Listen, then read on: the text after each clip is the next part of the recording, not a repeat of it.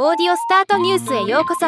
ロボットスタートによる音声業界の最新情報をお伝えする番組です。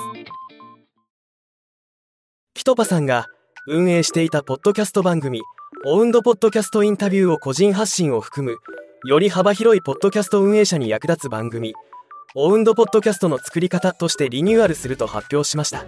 今日はこのニュースを紹介します。番組内容は企業が自社で発信するオウンドポッドキャストを制作したいと考える人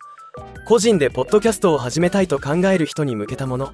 ホストを務めるのはひとパでポッドキャスト番組のプロデューサーを務める鈴木雄平さんと個人でポッドキャストを配信しているコラムニストのりおかちさんのお二人。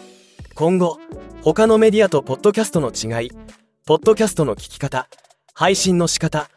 ポッドキャストが注目され始めている理由などが語られていくそうです。鈴木雄平さんコメント。ポッドキャストは近年日本でも大きな盛り上がりを見せてきており個人でも企業でも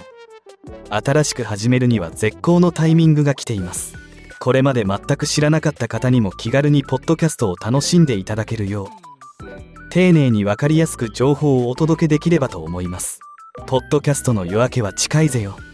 リオカチさんコメント。ポッドキャストにはテキストメディアや動画とは異なる魅力があります。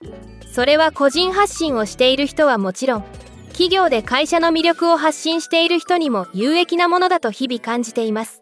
ポッドキャストを日々リスナーとしても配信者としても楽しんでいる一人として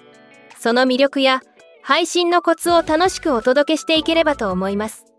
配信は2月28日より各週配信予定となっていますではまた。